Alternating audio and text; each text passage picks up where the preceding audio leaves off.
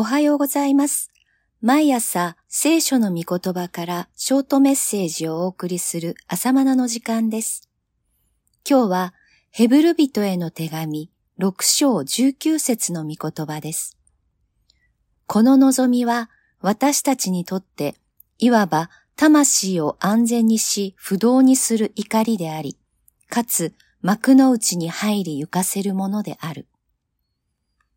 ヘブル人への手紙は、キリスト教会への迫害が激しさを増す中で、旧約に逆戻りしようとするヘブル人クリスチャンに宛てた励ましの手紙であることは、すでに第一章で確認しました。当時のヘブル人クリスチャンが直面していた誘惑は、イスラエルの民がエジプトを脱出したものの、荒野での生活を苦にしてエジプトに戻ろうとした状況と似ていました。あの時、イスラエルの人々は心をかたくなにしたため、神のご計画の一部分しか味わうことができませんでした。だから、先達の輪立ちを踏んではならない。途中で引き返してはならない。忍耐をもって約束のものを受け継ぎなさい。と進めています。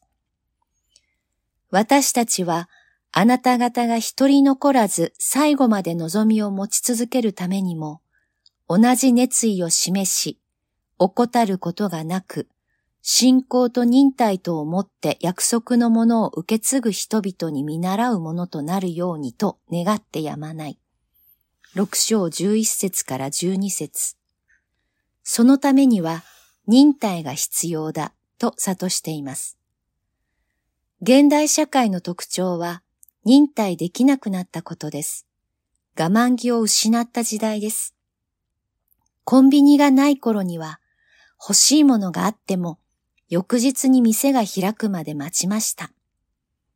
電話がない頃は手紙の返事を何日も待ちました。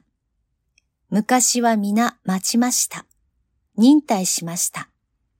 しかし、今では早くて便利で安くと追求するあまり忍耐できない人間を大量育成する時代になってしまいました。忍耐できなくてすぐに切れてしまう人間が増えています。昔は切れる人とは頭の回転が速くてシャープな人のことでしたが、今では我慢できない危ない人のことになってしまいました。神の約束を信頼して忍耐せよ、と聖書は繰り返し進めています。我慢させる教育、忍耐を身につける教育、それは各家庭の中から見直さなければならない大切な教育だと思います。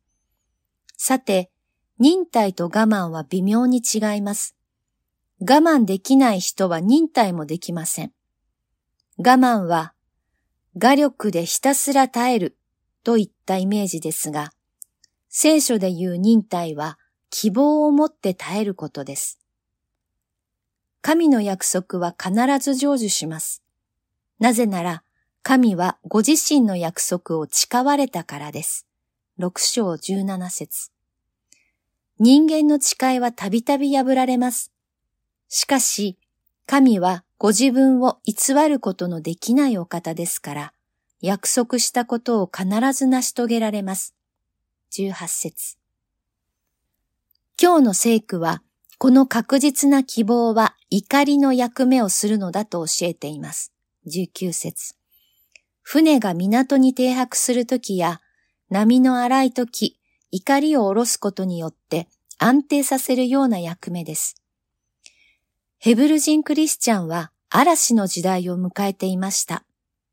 旧約に戻ろうか、それとも新約にとどまって信じ続けようか。彼らの魂は揺れていました。だから、神の約束という希望の怒りを下ろしなさい。それは私たちの魂を安定させるのだと教えているのです。